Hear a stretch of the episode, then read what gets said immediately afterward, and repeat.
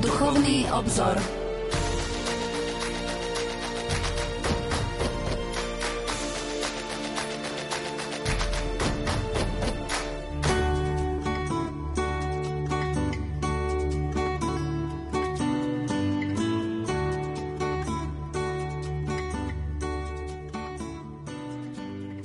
Požehnaný a pokojný útorkový večer 1.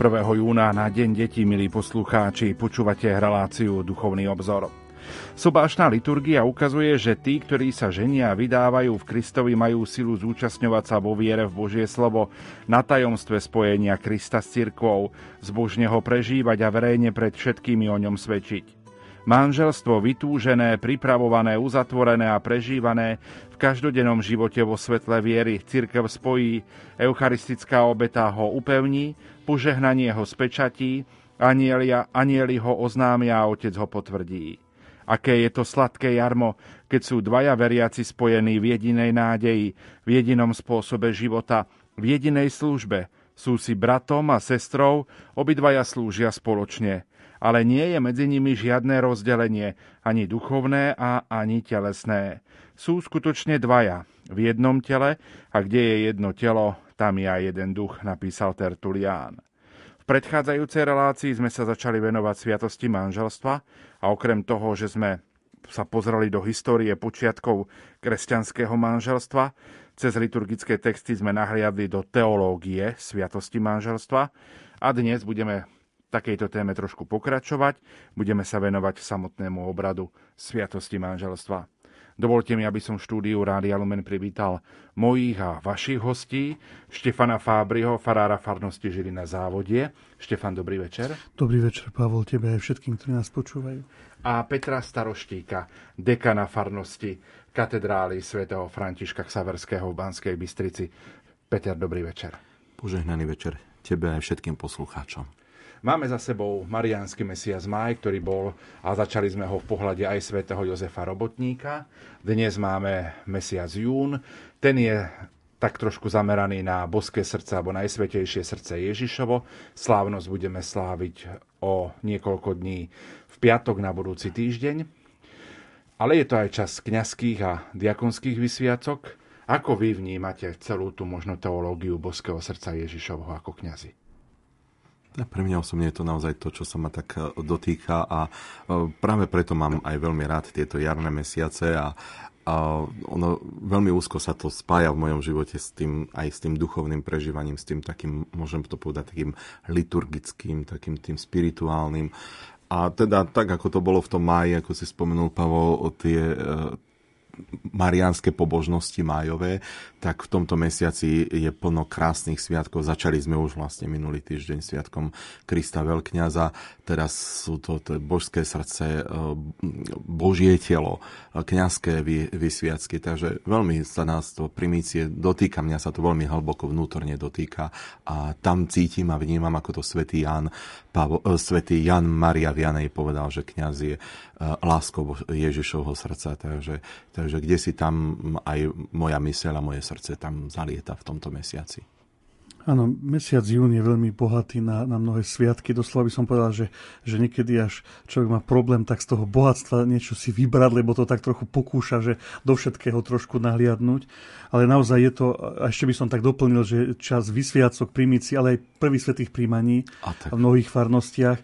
Takže naozaj mne sa zdá, že tak popri tej téme božského srdca, čo skôr asi teda je vyjadrené tým, že e, sa modlívajú litánie k božskému srdcu po celý mesiac. A je to aj tak mesiac som povedal, že taký trošku eucharistický, práve vďaka procesiám, ktoré sa konajú na slávnosť Kristovo tela a krvi, e, už spomínaným prvým svetým príjmaniam. A takisto aj e, primície sú vlastne prvou tak. svetovom šou, prvou eucharistiou, ktorú slávi novovysvetený kňaz. Takže naozaj je to taký mesiac. No ešte keď popri tom zoberieme do úvahy, že sa e, končí školský rok, končí sa semester, robia sa štátnice, promócie.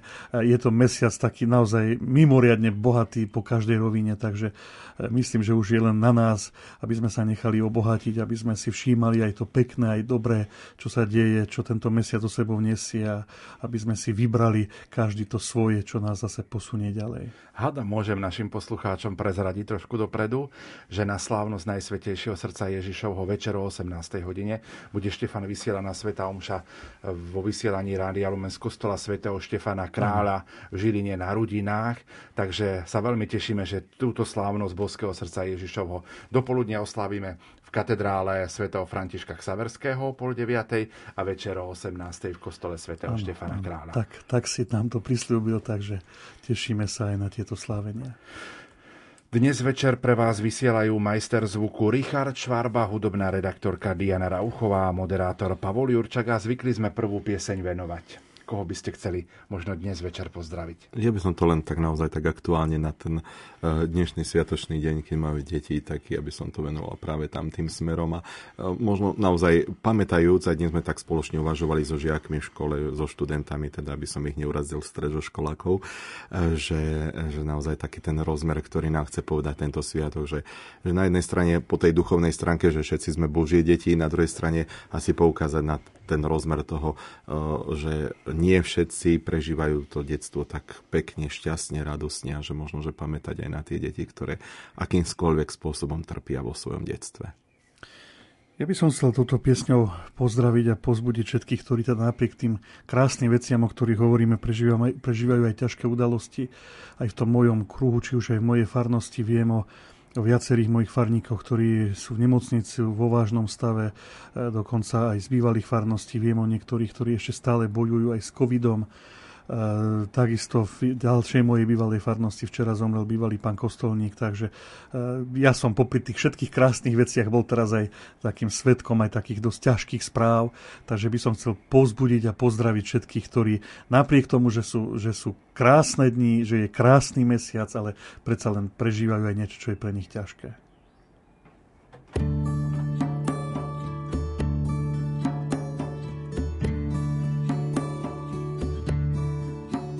dievča v bielom závoji. Stáne si s tebou pred oltár, jej nežné áno zazvoní. Dáte si seba ako dar, dáte si seba ako dar. A potom spolu životom po ceste, ktorá svietiť má. Zlom, až kde si hore do neba. Uh, až kde si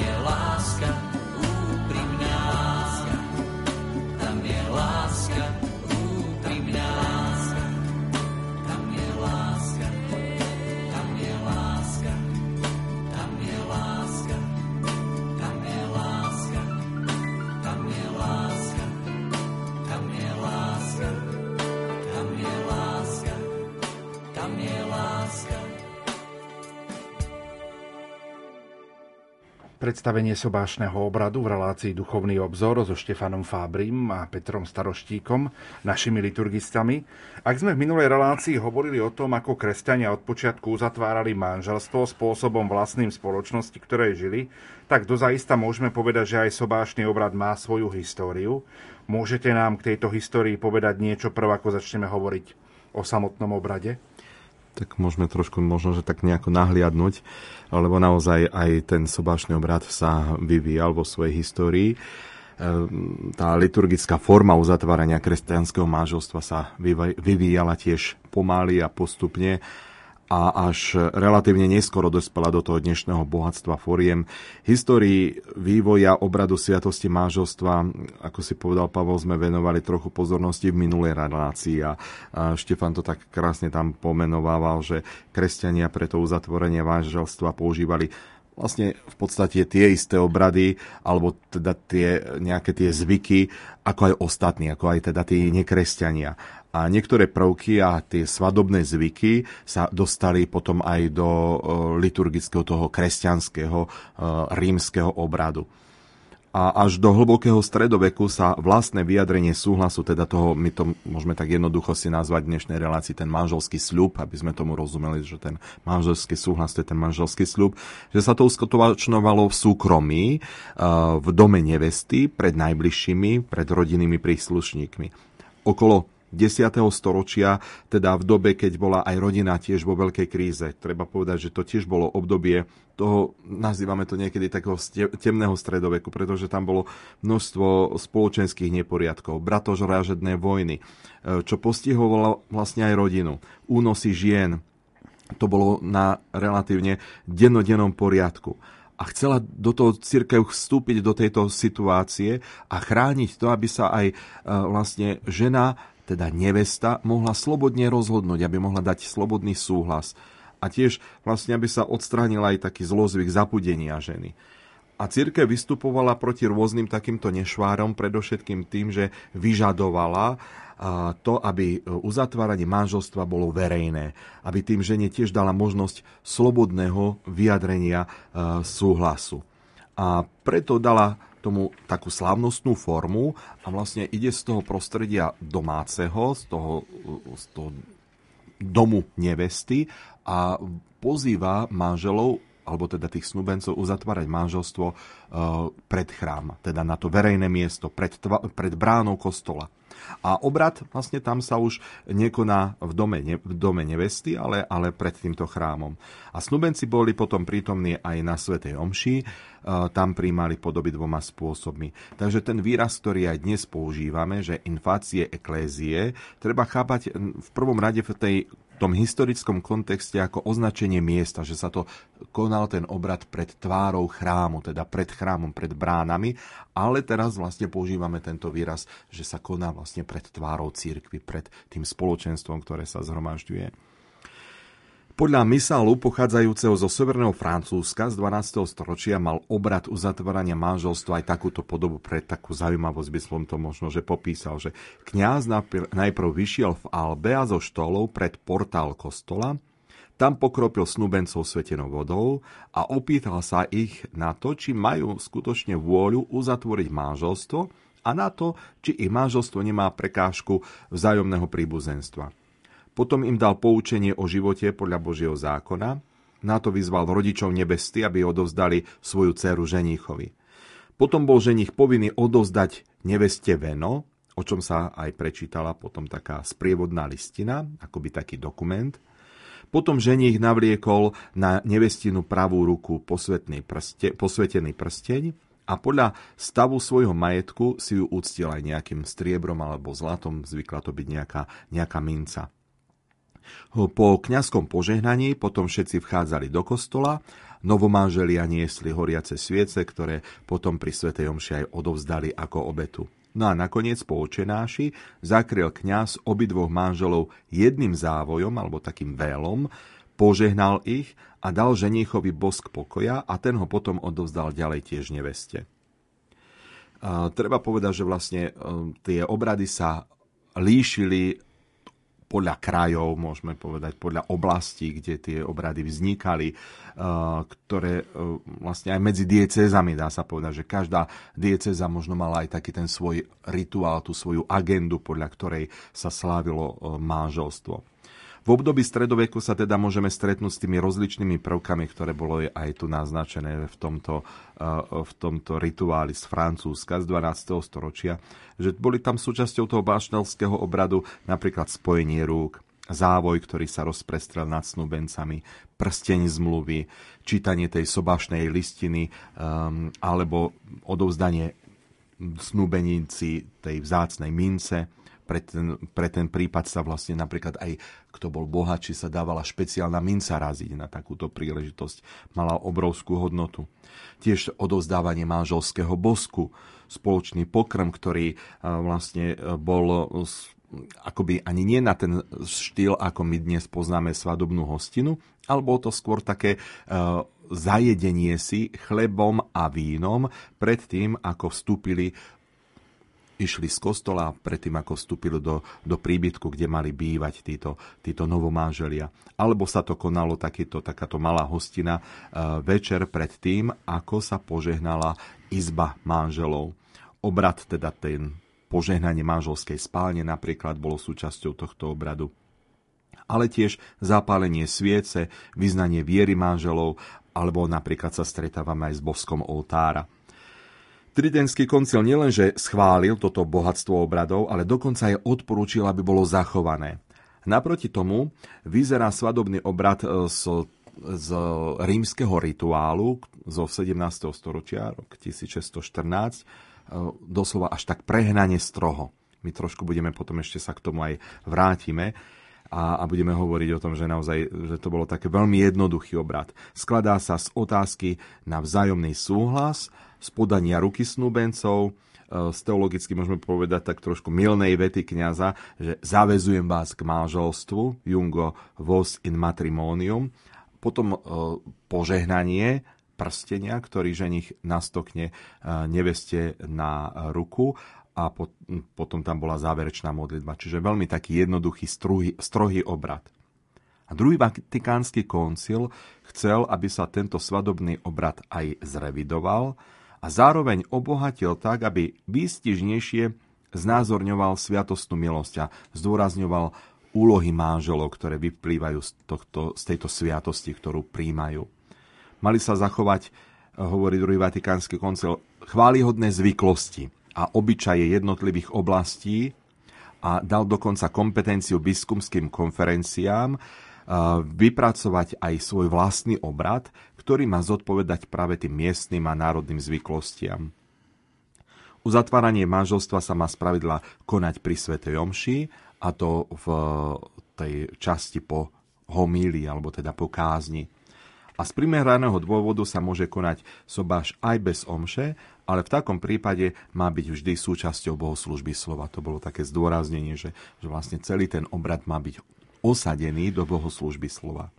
Treba povedať, že ten nový rituál tejto sviatosti bol tým spôsobom v tej liturgickej reforme takým, takým prvým krokom. Už vychádza hneď v roku 1969.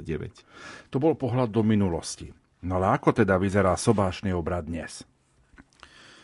Tak ten sobašný obrad, ktorý myslím si, že teda väčšinou poznáme my všetci, ktorý sa používa od eh, toho roku 1969, ako povedal otec Peter, istým spôsobom nadvezuje vlastne na všetko to, čo mu predchádzalo, teda tú bohatú históriu, ale predovšetkým teda na ten rituál, ktorý sa používal po Tridenskom koncile ktorý, e, a to je zase taký paradox, že, že hoci teda samotný koncil e, odporúčil, aby sa to bohatstvo tých rôznych sprievodných obradov ponechalo, tak napokon sa to tam nestalo, že ten, ten rituál bol naozaj mimoriadne chudobný, nevýrazný, strohý.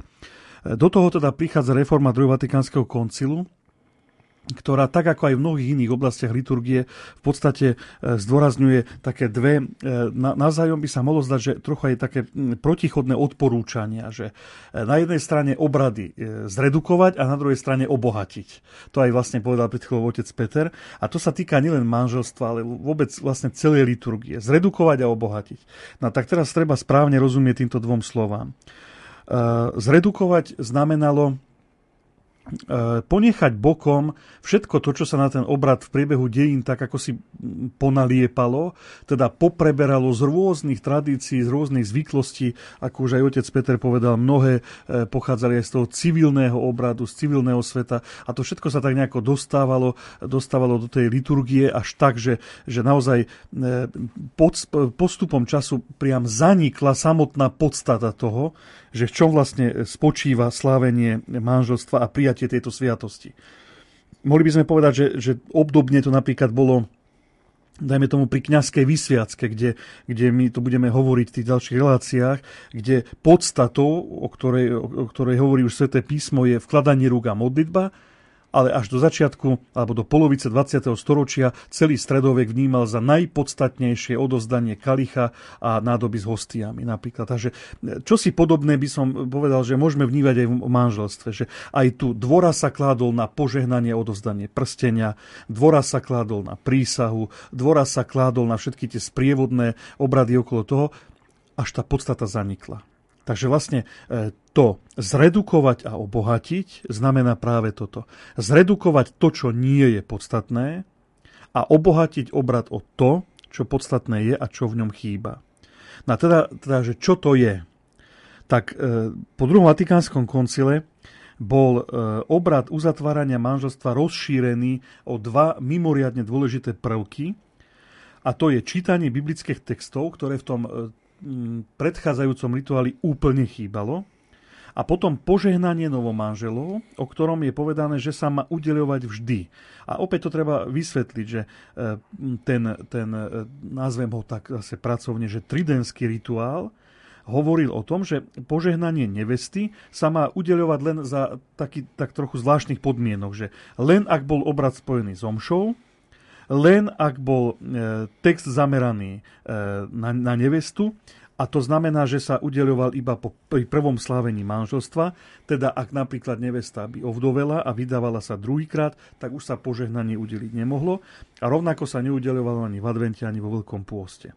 Takže e, tá reforma druhého vatikánskeho koncilu teda spočíva v čom?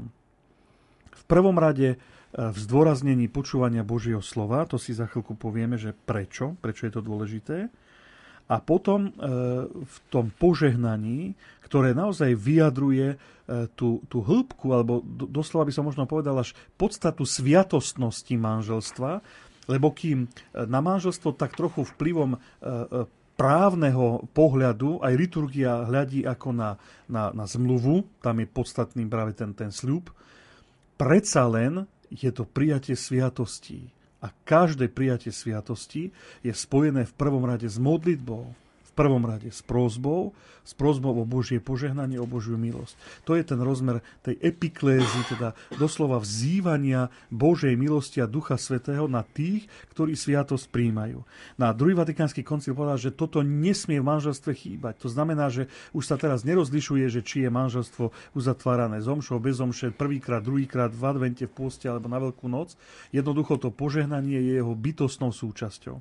Takže mohli by sme povedať, že celá tá štruktúra obradu v súčasnosti v podstate vyzerá takto, že Uh, najprv je to nejaký úvod do obradu, ktorý spočíva v uh, uvedení do slávenia, ktoré kňaz povie po prežehnaní a úvodnom pozdrave.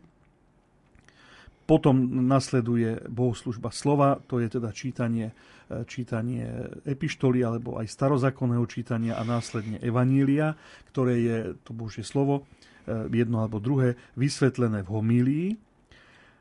A po tejto bohoslužbe slova nasleduje ten vlastný rítus uzatvárania manželstva. A mohli by sme povedať, že zase jeho centrom je e, vyjadrenie manželského sľubu a jeho prijatie alebo potvrdenie kňazom a čo si je pred ním a niečo je po ňom. Pred ním sú otázky, ktoré e, ako si e, vyzývajú prítomných snúbencov k tomu, aby vyjadrili verejne pred všetkými prítomnými niekoľko skutočností. Jednak to, že e, sa rozhodli pre toto manželstvo slobodne, úprimne a dobrovoľne. Jednak to, že majú úmysel žiť vo vzájomnej vernosti a láske po celý život. Teda tá otázka smeruje k nerozlučiteľnosti manželstva. A potom tretia, že či majú s úmyslom vstúpiť do manželstva, aj úmysel prijať deti, teda založiť si rodinu. Že by som tak nadľahčene povedal, že to nebude manželstvo na štýl, že vedvo sa to táhne lépe, ale že to manželstvo je spojené so založením rodiny. Po týchto troch otázkach potom nasleduje ten, tá naj, právne najdôležitejšia časť a to je vzájomný sľub. No a potom e, nasleduje e, požehnanie a odozdenie prsteňov, no a u nás v našom prostredí ešte aj prísaha na kríž po tejto, by som povedal, sobášnej časti sa potom obrad uzatvára slávením e, spoločných modlitev veriacich, čo je vlastne modlitba všetkých prítomných za novomanželov.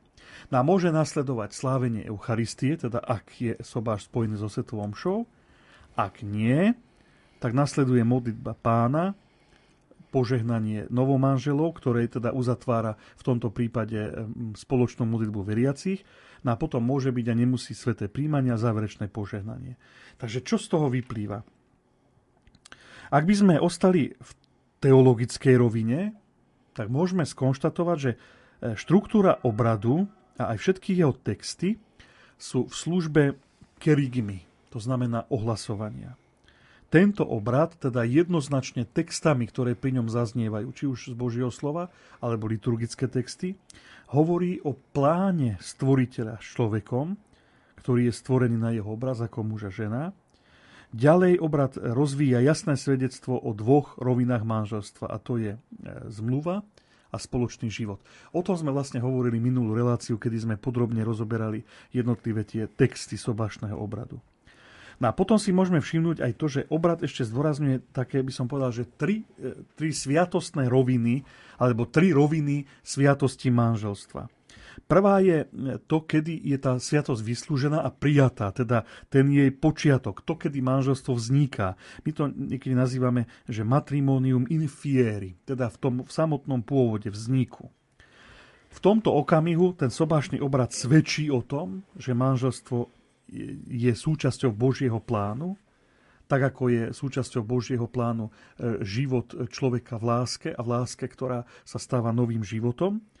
Ďalej vyjadruje sa tu milosť a požehnanie, ktoré Boh udeluje tým, ktorí do manželstva vstupujú. No a potom je tu druhá rovina, že tá sviatosť nie je príjmaná len pre ten daný okamih. By som to tak zase možno jednoducho povedal, že ako jednorázovo udelené požehnanie, ale e, tým, tým prijatím manželstva sa otvára celý ten, ten život manželstva, v ktorom by to manželstvo malo ešte viac dozrievať, ešte viac by tá sviatosť mala posvedcovať manželov v tej konkrétnej realite života. My to teda voláme, že matrimonium in esse, v tej samotnej podstate, teda v živote pretože celý život manželov má byť sviatosný. To tam aj v tom úvode zaznieva, to sme, to sme milé spomenuli, že to manželstvo tam ten kňaz povie, že aby vám bolo na spásu. Teda tá sviatosť je prijatá nie pre ten jeden okamih, ale pre celý manželský život. No a z toho potom vyplýva taká, aby som povedal, že tretia rovina, kde môžeme vidieť istú takú podobnosť s Eucharistiou, že manželstvo je aj sakramentum permanens, teda sviatosťou, ktorá, ktorá istým spôsobom pretrváva. Samozrejme inak ako Eucharistia, lebo v Eucharistii hovoríme o tej trvalej prítomnosti Ježiša Krista. E, Eucharistia skrátka ostáva Eucharistiou aj mimo slávenia Sv. Omše, aj keď ju uschováme v bohostánku. Ale rovnako to znamená, E, v kontexte manželstva, že manželia sú povolaní k tomu, aby rástli vo svetosti. Aby sa e, manželstvom ešte doplnila tá, tá, tá, tá dynamika e, toho, toho života s Kristom, ktorý sa začal krstom. A práve preto aj kardinál Jozef Ratzinger, neskorší pápež Benedikt XVI, povedal, že čím intenzívnejšie je manželstvo prežívané vo viere a vierou stvárňované, tým viac je sviatosťou. Teda aj tá sviatosť dozrieva, prehlbuje sa. No a ak by sme nahliadli do, tých, e, do toho teologického úvodu e, sobášnych obradov, tak tam v bode 35 nájdeme, nájdeme takýto bod. Pri sobáši je potrebné zdôrazniť hlavné prvky obradu. Poprvé, bohoslužbu slova, v ktorej sa poukazuje na význam kresťanského manželstva v dejinách spásy a na jeho poslanie posvedcovaní manželov a detí. Ďalej druhý prvok, manželský súhlas, ktorý asistujúci žiada a príjma v mene cirkvy od snúbencov. Tretia rovina, slávnostná modlitba požehnania nad novomanželmi, v ktorej sa na ženícha a nevestu zvoláva Božie požehnanie. A štvrtá rovina je rovina spojitosti e, sviatosti manželstva a Eucharistie, a teda sveté príjmanie oboch novomáželov, ale aj ostatných prítomných, lebo hlavne ním, teda Eucharistiou, alebo ňou teda, sa živí ich láska a pozdvihujú sa do spoločenstva s Bohom a blížnym. Takže keby sme ten obrad súčasný naozaj e, nejako tak vnímali v tej teologickej rovine, tak si všimneme, že ten pohľad je diametrálne iný ako rovina práva. Právo hovorí o zmluve, o, o nejakej dohode, ktorá je vypovedaná, prijatá a začne, začne pôsobiť a má, nesie zo sebou nejaký účinok. Liturgia, keďže je teologická veda, tak sa díva na to manželstvo oveľa širšie a hĺbšie a teda vidí, vidí pri ňom ohlasovanie eh, Božieho slova, vidí rozmer požehnania, vidí rozmer spojitosti manželstva a Eucharistie na samozrejme ten manželský súhlas, ktorým táto sviatosť vlastne vzniká a ktorým je vysluhovaná. My si v tejto chvíli opäť trošku zahráme a po pesničke budeme v našom rozprávaní pokračovať.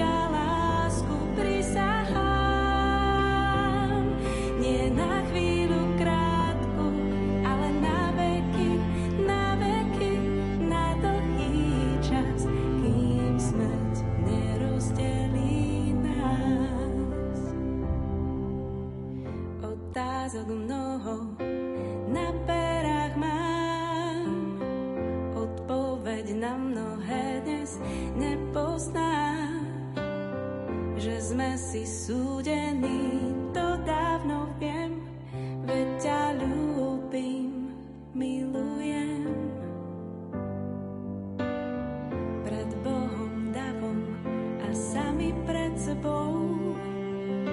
Svoj slub sme potvrdili prísahou.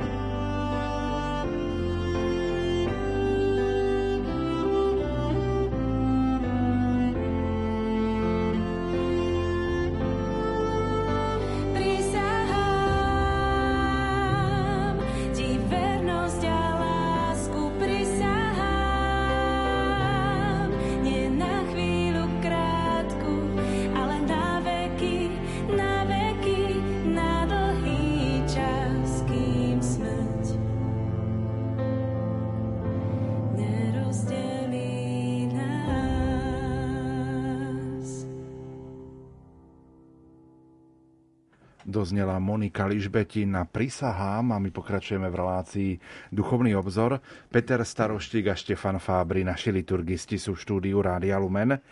Poďme si teraz tak trošku prejsť ten celý sobášny obrad. Tak ako ho slávime v našich diecézach na Slovensku, sme zvyknutí, že sobášny obrad začína tým slávnostným vstupom do chrámu. Sobáš dvoch veriacich katolíkov sa zvyčajne ako sme to už tu trošku naznačili, že teda koná pri Svetej Omši, alebo teda je to taký ideál, tak by som to mohol povedať. Zvlášť teda, keď sú to naozaj veriaci katolíci obidvaja.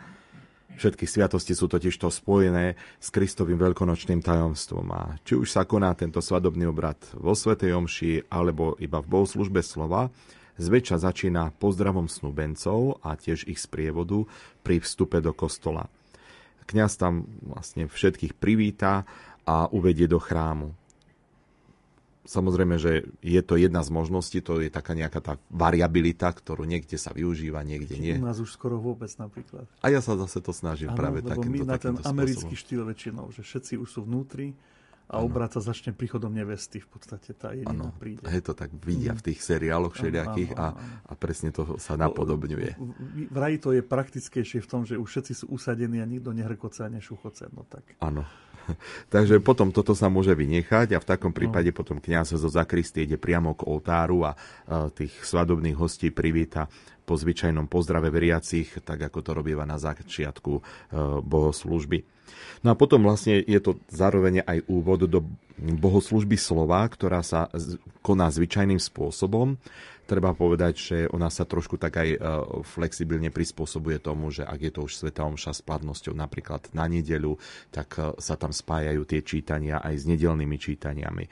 Možno čítať pri tej uh, Svete Omši, ak je to vý, výlučne, uh, tak ako sme to minulý, týždeň, minulý mesiac hovorili o tom, že je to Sveta Omša aj s formulárom za ženicha a nevestu, teda že je to pre nich iba tá Sveta Omša tak e, môžu sa tam čítať tri čítania, pričom prvé je zo Starého zákona, vo veľkonočnom období je to z knihy Zjavenia sv. Apoštola Jána. Vždy sa vyberie aspoň jedno čítanie, ktoré e, hovorí vyslovene o manželstve. Tá liturgia slova po druhom vatikánskom koncile získala naozaj ohromný význam, a prisudzuje sa jej veľká dôležitosť a obrad sobášny obrad, alebo teda tá kniha sobášneho obradu ponúka až 35 biblických textov. 8 je zo starou zákona, 7 žalmov, 10 čítaní z apoštolských listov a 10 evanieliových perikop. No a tieto biblické texty a samotná teda tá liturgia slova má v katechéze o význame sviatosti manželstva a o poslaní manželov veľmi veľký význam. A preto je možné vziať e, jedno z čítaní z textov určených pre sobášne obrady aj vtedy, keď sa nepoužíva ten omšový formulár, ktorý je pri slavení manželstva za ženicha a nevestu. Výber čítaní, ktorý je uvedený v, obra- v obrade manželstva, obsahuje naozaj biblické texty, e, ktoré znovu včlenujú manželstvo do dejín spásy, tým, že ho kladú do vzťahu s pôvodným poriadkom stvorenia – viažu ho s tou snubeneckou zmluvou Boha so svojim národom a tým, že ho zároveň aj spajú s jednotou Krista so svojou církou. Tomu sme tiež venovali tak pozornosť trošku v našej minulej relácii. Tu som to len tak chcel spomenúť, že naozaj je tu ohromné bohatstvo tej bohoslužby slova, ktorá e, istým spôsobom sa stáva aj takou katechézou o význame manželstva. Je predovšetkým určená uh, snúbencom, a tak e, nie je to celkom vhodné, aby lekcie e, čítali e, samotní snúbenci, alebo teda tí, ktorých sa dotýka to, to vyslovanie sviatosti manželstva, pretože akoby vlastne tá bohoslužba je im venovaná a oni majú byť tí, ktorí načúvajú, nie tí, ktorí čítajú. No a potom je tu homilia kňaza, teda tá kázeň, ktorá sa má zaoberať predovšetkým zmyslom, účelom a hodnotou kresťanského manželstva a zároveň má poukázať na úlohu manželov. Takže e, to je naozaj ten stôl Božieho slova, ktorý sa ponúka pre túto konkrétnu situáciu uzatvárania sviatosti manželstva. Po homílii nasleduje samotný sobášny obrad, skladá sa z niekoľkých častí. Začína otázkami, ktoré kňaz kladie snúbencom. Prečo sú vlastne tieto otázky? Tie otázky, eh, ako som to už vlastne povedal, že eh, slúžia k tomu, aby, aby eh, v tom chráme, keďže je to tá kerigma ohlasovanie, aby zaznelo aj to, čo je pre to manželstvo dôležité a čo je nevyhnutné pre ne. A to je, aby, aby sa manželia pre neho rozhodli dobrovoľne, slobodne. To, že manželstvo je spojené s vernosťou a vzájomnou láskou po celý život, teda nie na dobu určitú, ale na celý život No a potom to, že manželstvo je spojené so založením rodiny. Takže tieto tri otázky nejako nenahrádzajú e, taký ten pohovor, by som povedal, e, pri tej administratíve pred manželstvom, kedy sa vypisuje sobašná zápisnica a kedy je potrebné od snúbencov zistiť všetko potrebné, či neexistuje medzi nimi nejaká prekážka, e, či, či netreba žiadať nejaké špeciálne povolenie alebo dispens pre, nejakú, pre nejakú, nejaký problém, ktorý by mohol medzi nimi vzniknúť, alebo či vedia o sebe všetko, čo sa majú vedieť, či sú pripravení a podobne. Takže toto je naozaj, by som povedal, také, také, taká, také symbolické otázky, ktoré vlastne uvedú e, prítomných do to, k tomu manželskému sľubu, ktorý je najpodstatnejší. No je to vlastne vyjadrenie vzájomného súhlasu a to, ten súhlas spočíva, ako sme to už povedali aj pred e, mesiacom, v takých dvoch rovinách, že súhlas s tým, čo sa deje, teda s manželstvom ako takým a súhlas s osobou. Preto tam zaznieva aj meno, E, ktorý najprv menom každý osloví sám seba a potom osloví teda e, snúbenec snúbenicu alebo naopak. E, čo treba asi povedať je to, že u nás je tam trochu tak nešťastne preložené to latinské slovo akcipere, ktoré sa u nás prekladá ako beriem si ťa. Znie to tak trochu sebecky, že brať si niekoho. Áno, takže práve preto aj v tom e, novom, novo pripravovanom, e, obnovenom vydaní slovenských sobašných obradov, tam už namiesto slovo beriem si ťa bude nahradené výrazom príjmam ťa za manžela alebo príjmam ťa za manželku. To, to beriem je také, no, také, také trochu také tvrdé, také necitlivé. Aj keď sme na to naučení a už sa nejako na tým nezamýšľame, ale vo svojej podstate beriem si ťa je, je, je nedobré vyjadrenie. To príjmam ťa je rozhodne lepšie. No potom zaznie manželský sľub, ktorý má dvojakú podobu, buď vo forme otázok, ktoré kladie sobášiaci, alebo vo forme samostatného textu, ktorý si snúbenci navzájom čítajú, napríklad takto. Ja, Peter, beriem si, áno, ešte stále tak, teba, Zuzana, za manželku a slubujem pred Všemohúcim Bohom, že ti budem verným manželom a že ťa nikdy neopustím ani v šťastí, ani v nešťastí, ani v zdraví, ani v chorobe a že ťa budem milovať a ctiť po všetky dni svojho života. No, aj tu je trochu problém s tým vyjadrením svojho života, lebo to tiež tak celkom byť nemusí. Lebo je to, ide o tvoje o, život. Ide o ten, tam by malo byť správnejšie, že tvojho života, pretože žiaľ stávajú sa aj situácie, kedy niekto ovdovie na vtedy už o tento stup neviaže. Ale pokiaľ on povie, že, že, že teba si budem ctiť a milovať a chrániť ťa po všetky dni svojho života, tak to znamená, že až kým ja neumriem, ale to nie je pravda, lebo to platí dovtedy, kým vlastne ty neumrieš. Áno, takže e, vidíme, že ten, ten, ten preklad toho slubu nášho má také nejaké svoje rezervy, ale rozumieme tomu, čo sa ním chce povedať. E, takto vypovedaný sľub potom potvrdzuje kňaz, ktorý teda ako si to tak uzavrie a povie, že ja v mene Svetej Cirkvi potvrdzujem, že ste uzavreli sviatostné manželstvo a požehnávam ho v mene Otca i Syna i Ducha Svetého, čo Boh spojil človek, nech nerozlučuje. Mali by všetci prítomní povedať amen, ale obyčajne nepovie nikto, u mňa teda len pán organista. Všímam si to tak, že tento text je nový, je vytvorený po druhom Vatikánskom koncile a je inšpirovaný požehnaním manželov e, po príjmaní z gelazianského sakramentára, ktorý je starobilý a tá záverečná veta, čo Boh spojil človek, nerozlučuje, je prevzata z Matúšovho Evanielia. No, e, v druhom typickom vydaní sobášnych obradov, ktoré na Slovensku ešte nemáme, žiaľ, e, existuje aj iná formula, ktorá znie takto. Boh Abraháma, Boh Izáka a Boh Jakuba. Boh, ktorý spojil prvých ľudí v raji, nech v Kristovi upevní a požehná tento váš sľub, ktorý ste vyjadrili pred cirkvou. Čo Boh spojil, človek nech nerozlučuje. Tento text je zase inšpirovaný slovami z knihy Tobiáš a vychádza z toho pôvodného poňatia manželstva, tak ako ho opisuje e, kniha Genesis. No a po tomto sľube, teda keď už snúbenci sú manželmi, tak nasleduje, ako som povedal, v slovenskom prostredí prísaha na kríž, a potom ešte požehnanie a odozdanie prsteňov. My si v tejto chvíli opäť trošku zahráme a po pesničke budeme v našom rozprávaní pokračovať.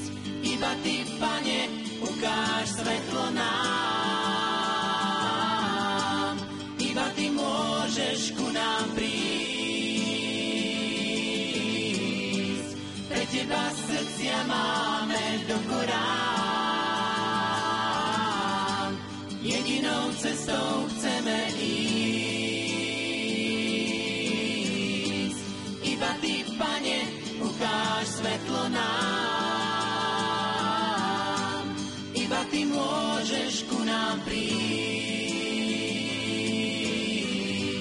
Pre teba srdcia máme do Korán. Sklonený pred tebou tvojej láske kráča. Spojený v jednote, kde sa dá s tebou opäť začať. Jedinou cestou chceme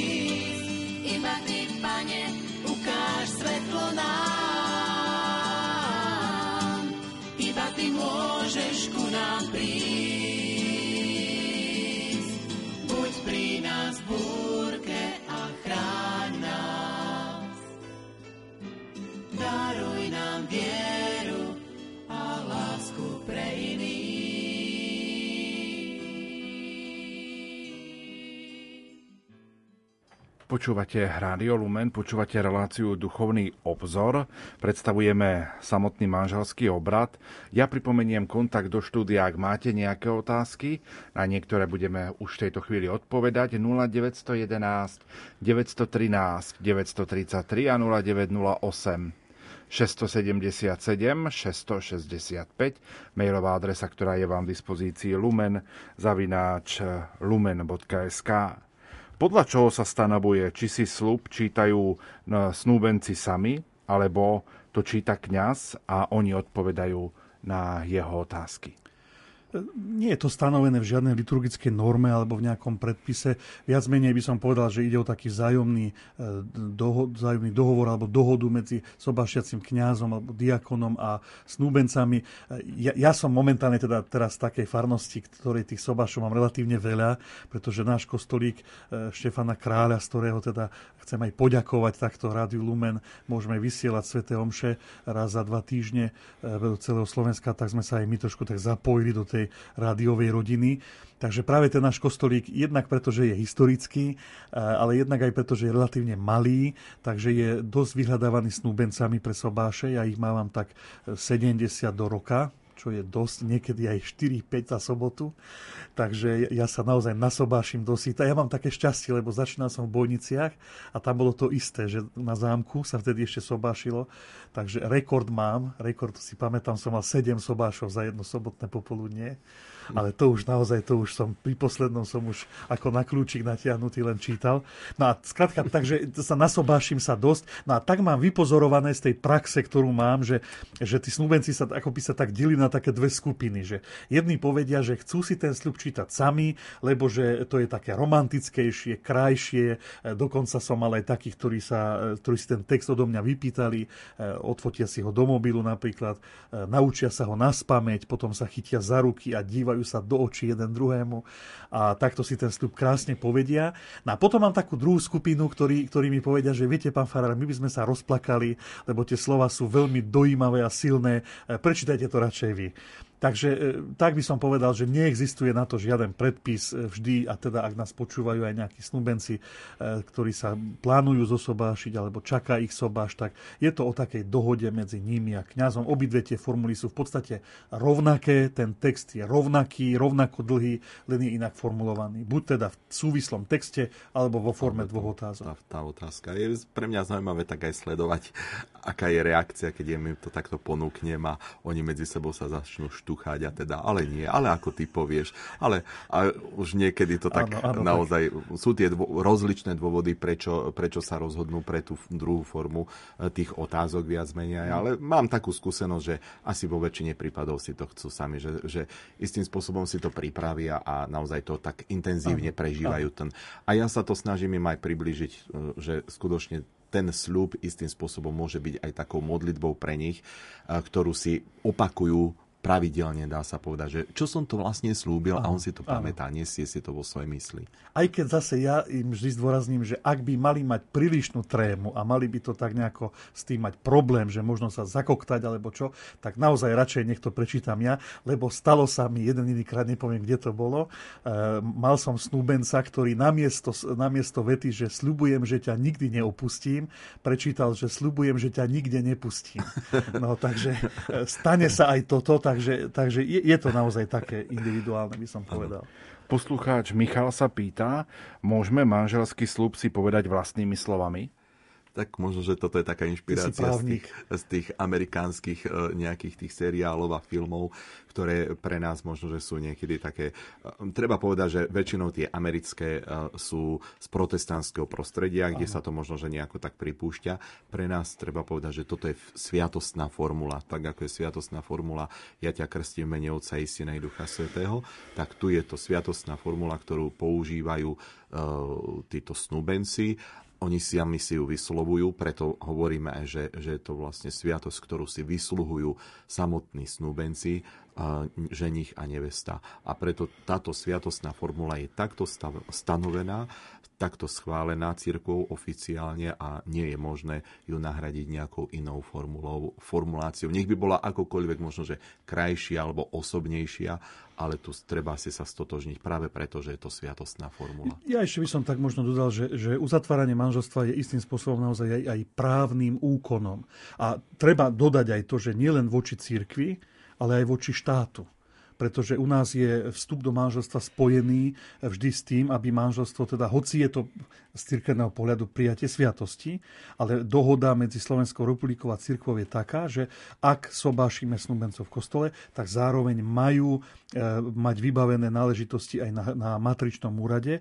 A teda e, istým spôsobom by som povedal, že v tej chvíli, keď sobáši, kňaz vystupuje nielen ako predstaviteľ cirkvy a cirkevnej obce, spoločenstva, ale istým spôsobom aj ako delegát matriky, vlastne ako štátny úradník, štátny splnomocnený úradník, príslušným matričným úradom preto, aby tomuto, úradu, e, tomuto obradu predsedal, keďže štát akceptuje obrad, ktorý je uzatváraný e, v chráme. Takže aj tomu dáva možnosť tej, z tej právnej roviny takú istú vážnosť. Že, to, že tu nejde o nejaké, e, nejakú improvizáciu, o to, že čo kto krajšie vymyslí, ale naozaj o zachovanie toho, čo je potrebné.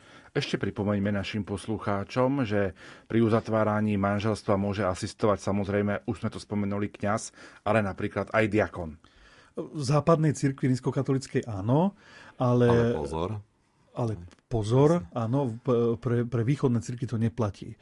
Práve preto tú úzku spojitosť manželstva s Eucharistiou a pre tú vážnosť toho kňazského požehnania, ktoré tam je udeľované, takže u pravoslavných kresťanov alebo aj grekokatolíkov diakon sobášiť nemôže. Preto, preto treba dať aj pozor, že e, preto sa aj kňaz vlastne treba aj krstný list doložiť pred sobášom. Že, e, totiž to, prečo o tom hovoríme, že e, ja sa teraz, e, boli tie korony, kadejaké obmedzenia a tak, a stretávam sa dosť často s takýmto argumentom, že, že viete, my sme sa zosobášili len civilne, lebo to sme stihli za týždeň povybavovať, ale keď to, keď to má byť cirkevné, tak to strašne dlho trvá, lebo treba krstné listy vybavovať, treba náuku absolvovať a tak ďalej. Možno aj to by bolo dobre povedať, že že jednoducho aj my v dnešnej dobe e, ako si stále väčšiu váhu ukladáme aj e, tej predmanželskej príprave, tej bezprostrednej príprave na manželstvo, pretože žiaľ tá realita je taká, že veľmi veľa manželstiev sa nám rozpadáva, možno by si o tom Peter vedel hovoriť ty viacej, viem, že pracuješ na cirkevnom súde. No a práve preto sa cirkev usiluje o to, aby manželia boli pripravení, aby rozumeli tomu, čo je manželstvo, s čím je spojené, aké úlohy berú na seba. No a e, teda tu, tu treba zdôrazniť aj teda toto, že, že, že církev, pokiaľ ja viem, tak je jediná, kto, e, kto kladie dôraz aj na tento rozmer prípravy, lebo e, civilné manželstvo to je naozaj administratívna vec. Prídeme na matriku, vypíšeme jeden papier, žiadosť a za pol hodinu sa môžeme sobášiť. Poďme ešte praktickú otázku. Ako je to s výberom liturgických čítaní pri sobášnom obrade? E, znovu je to asi taký priestor, e, a tak ako sme to tam hovorili, e, že, že obrady nám ponúkajú veľké spektrum tých čítaní jednotlivých, či už sú to starozákonné, novozákonné. A je to, dá sa povedať, že na kňazovi. A pokiaľ je kňaz taký, že má široké srdce a pozná sa s tými stupencami, tak im môže tiež dať takúto ponuku, alebo oni sami môžu výjsť s iniciatívou, viete, čo oslovilo nás tento text, alebo toto nás nejako sprevádzalo v tej našej príprave, alebo toto je nejaké také moto nášho spoločného vzťahu, s ktorým vstup, v ktorom vstupujeme do manželstva a tak by sme možno, že chceli počuť pri našom sobáši práve tento text eh, zo svätého písma. Takže eh, tá ponuka tam je a je možnosť výberu a je to viac menej, kňaz to zastrešuje, ale môže dať túto ponuku aj, aj snúbencom. Posledná otázka v dnešnej relácii. Poslucháčka Mária sa pýta. Dostali sme svadobné oznámenie, na ktorom bolo napísané, kde snúbenci píšu, ideme si vyslúžiť sviatosť manželstva. Je to správne formulované? to je vlastne to, čo už otec Peter povedal, že uh, ja by som povedal, že je to správne, aj keď naozaj tu treba vnímať ten rozmer, že e, práve toho, že manželstvo je sviatosť, ktorá sa príjma pred tvárou cirkvi, lebo, lebo to, že ideme si vyslúžiť, aspoň mne tak trochu e, evokuje, že je to len o nich dvoch. Ako by tam nikto iný nebol potrebný, ale to tiež celkom nie je pravda, pretože kňaz um, jednak vystupuje ako ten, kto pred, pred koho autoritou je vlastne ten manželský sľub povedaný. On, on ho príjma. Vlastne, on ho vlastne príjma. Cirkvi potvrdzuje aj vlastne správnosť toho sľubu, ale čo je teda dôležité, je práve to, o čom hovoríme, že, že tu pri tej sviatosti manželstva môžeme e, žiaľ, ja to poviem, že žiaľ, e, vnímať taký, taký, taký ten rozdielný pohľad práva a liturgie. Lebo práva naozaj hovorí o dohode, o zmluve. Ale liturgia e, tu hovorí o tom rozmere sviatostnom, a to je to, čo som už hovoril, že sviatosť je vždy spojená s modlitbou, pri každej sviatosti je podstatná tá časť tej epiklézy, vzývania Ducha Svetého, tak je to pri rozhrešení spovednici, tak je to pri e, slovách premenenia e, pri Svetej Omši, pri Eucharistii, tak je to pri krste a tak je to aj pri manželstve. A práve ten rozmer modlitby, tej, ten, pro, ten rozmer toho, že e, niekto v mene církvy žiada Boha a vyprosuje pôsobenie Ducha Svetého pre manželstvo, je práve ten kňaz, ktorý tam je potrebný. Takže Takže e, tu by som tak povedal, že áno, právne si oni vysluhujú tú sviatosť navzájom, ale teologicky e, to vlastne to vyslúženie sviatosti je spojené s tým udelením kňazského požehnania a preto by sme naozaj, ja by som tak povedal, že ja, ja ne, nemám celkom rád toto vyjadrenie, že vysluhujú si. Ja by som povedal, že príjmajú sviatosť manželstva. Tá osoba kňaza je tam mimoriadne dôležitá. Čas dnešnej relácie sa naplnil. No, nedobrali sme tému, ktorú sme mali na dnes pripravenú. Navrhujem, aby sme pokračovali v mesiaci júl. Áno, určite áno, Ak... zostala nám tam, dá sa povedať, že prísaha. Prísaha o prstenie, vôbec téma prsteňov, potom tohto požehnania, slavenia Eucharistie. Samozrejme, ak majú poslucháči nejaké otázky, môžu písať lumenzavináč lumen.sk. Za pozornosť vám tejto chvíli ďakujú naši dnešní hostia, Štefan Fábri a Peter Staroštík, naši liturgisti a vysielací tým zložení majster zvuku Richard Švarba, hudobná redaktorka Diana Rauchová a moderátor Pavol Jurčaga. Pekný do, večer. Do počutia. večer, do počutia.